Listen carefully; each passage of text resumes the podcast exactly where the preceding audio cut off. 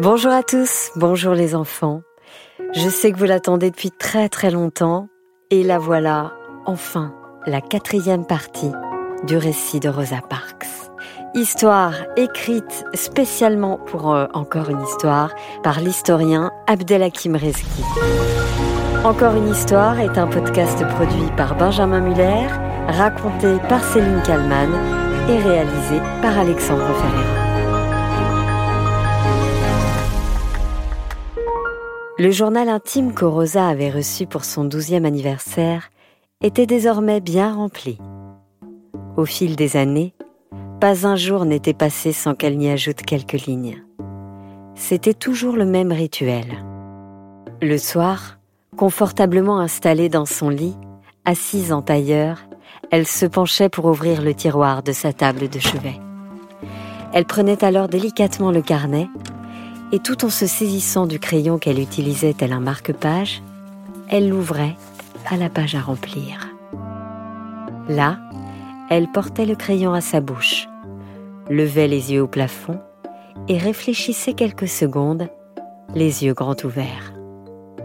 Puis, tout à coup, elle prenait une grande inspiration et se mettait à écrire quelques mots. Seulement quelques-uns une phrase ou deux, mais jamais plus. Parce qu'il ne fallait retenir de la journée écoulée que les choses les plus marquantes. Les joies comme les peines. Après s'être relue, elle refermait le précieux carnet pour le ranger avec minutie, à sa place. Alors, elle éteignait la lampe et s'endormait. Ce soir-là, on était le samedi 23 avril 1932. Rosa tenait son journal entre ses mains et l'inspectait, le sourire aux lèvres. Elle avait remarqué, d'abord, que la couverture bleue avait encore un peu perdu de son éclat. Puis elle avait observé le papier. Il avait quelque peu jauni. Ce vieillissement, après sept années de bons et loyaux services, n'avait rien de surprenant. Le journal était devenu au fil des mois, puis des années, un inséparable compagnon, le plus fidèle des confidents.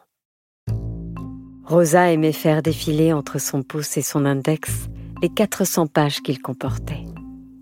Elle admirait ainsi, non sans une certaine fierté, ses nombreuses notations sur le papier fin.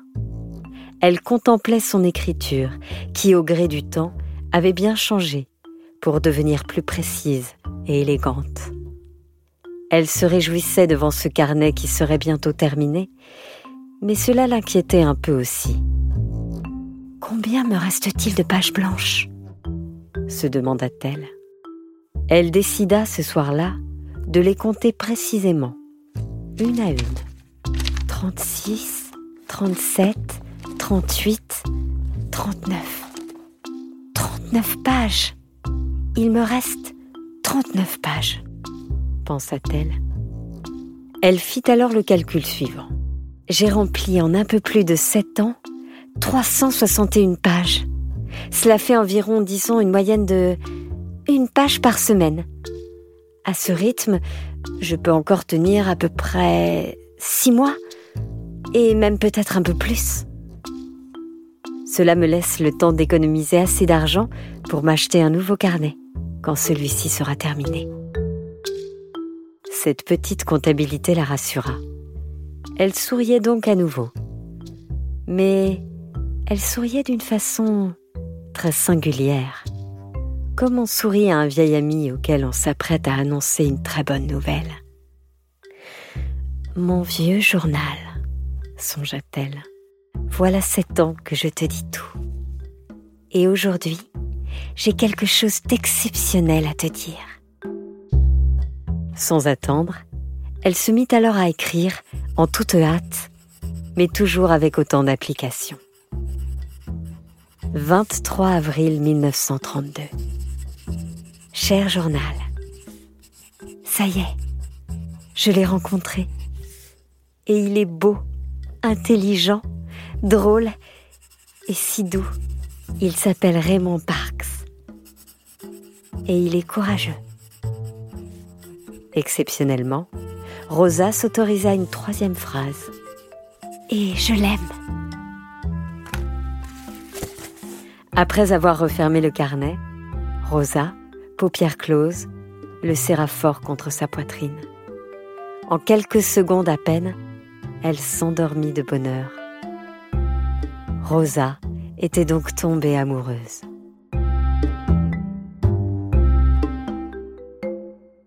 Les choses avaient en fait commencé la semaine précédente. Un soir, c'était un vendredi. Tante Fanny, tout juste rentrée du travail, avait déclaré en franchissant le bas de la porte Ma Rosa, c'est moi Puis elle avait demandé As-tu passé une belle journée?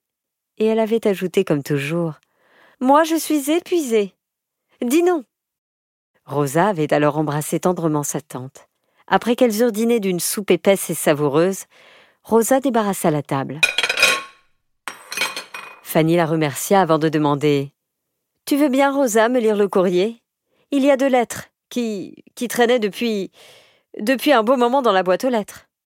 Fanny n'avait franchi la grille d'une école qu'une seule fois dans sa vie. Et ce fut à la demande de la directrice, alors que Rosa devait être punie. Elle ne savait donc ni lire ni écrire. Sa nièce ouvrit donc la première lettre et se mit à faire pour elle la lecture. Chère madame, sauf erreur, à ce jour, vous n'avez toujours pas payé le loyer de l'appartement que vous occupez au 4 Hancock Street, Montgomery, Alabama. Vous avez trois jours pour nous faire parvenir la somme due, sans quoi nous nous verrons dans l'obligation de vous faire expulser. Oh non se désola tante Fanny. Encore une facture à payer. Et je n'ai pas encore gagné assez d'argent ce mois-ci.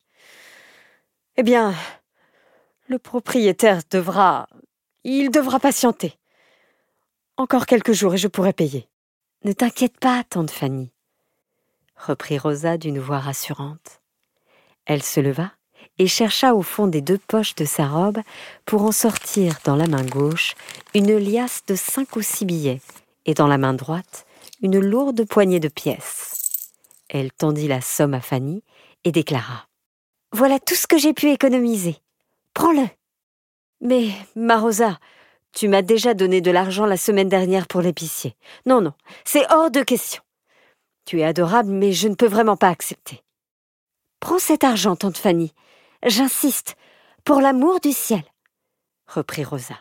Je t'en prie. Je ne suis plus une enfant. J'ai dix-neuf ans.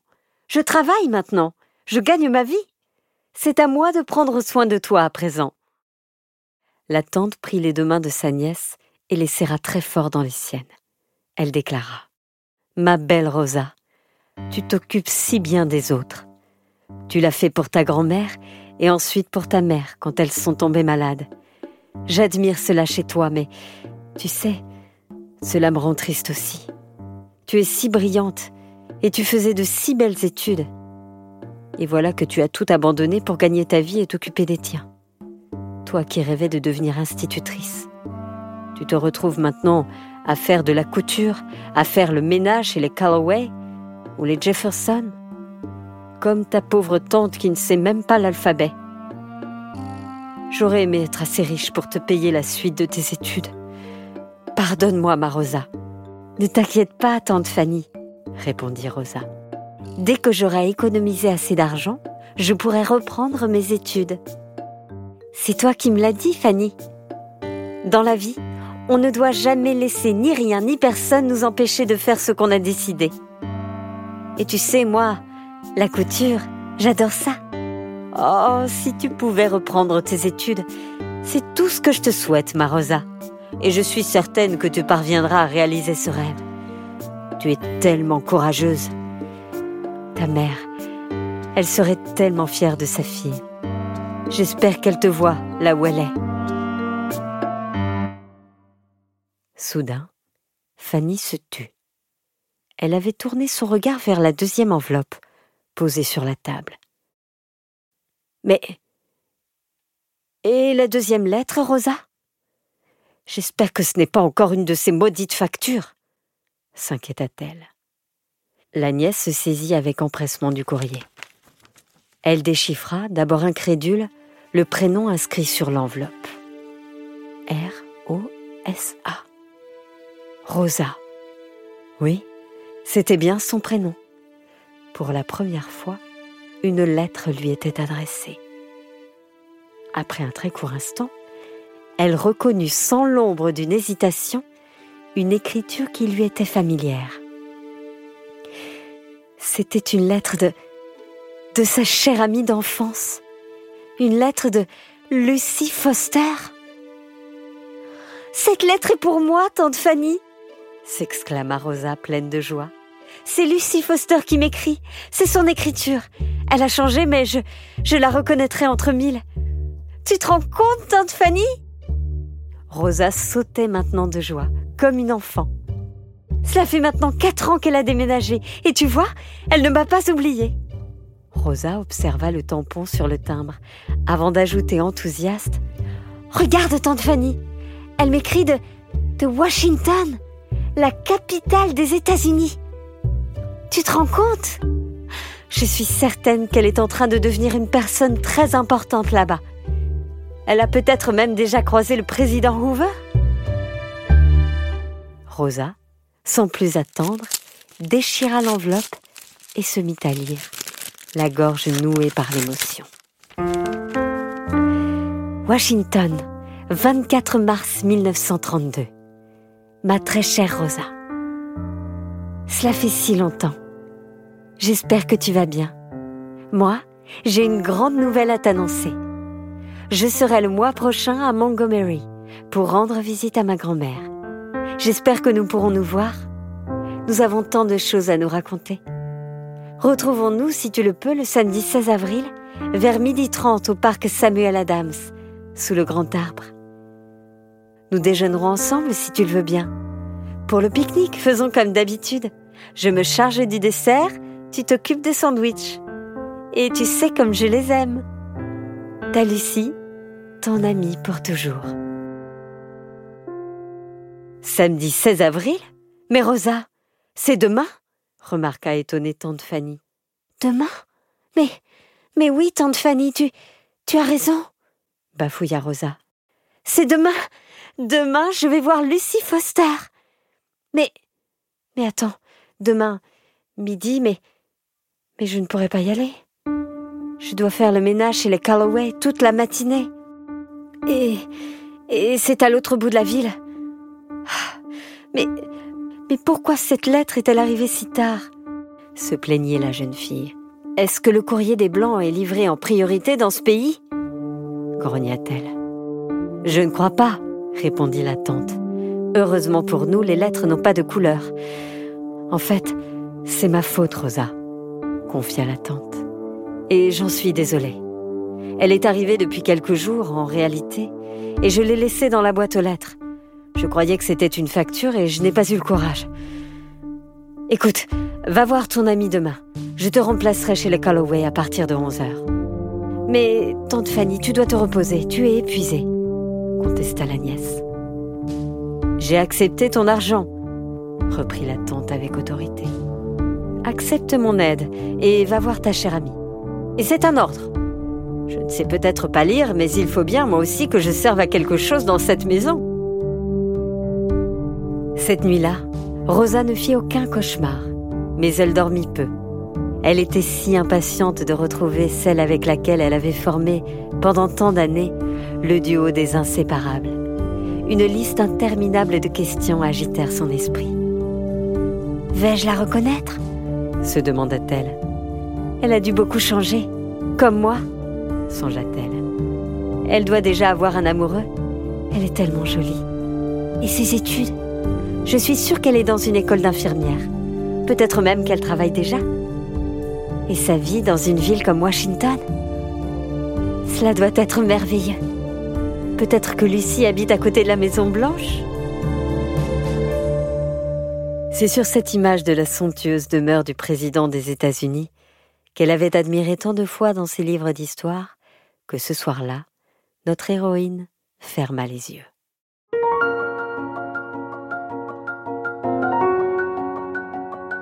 Voilà, c'était la quatrième partie de l'histoire de Rosa Parks, histoire spécialement écrite pour encore une histoire par l'historien Abdelhakim Reski.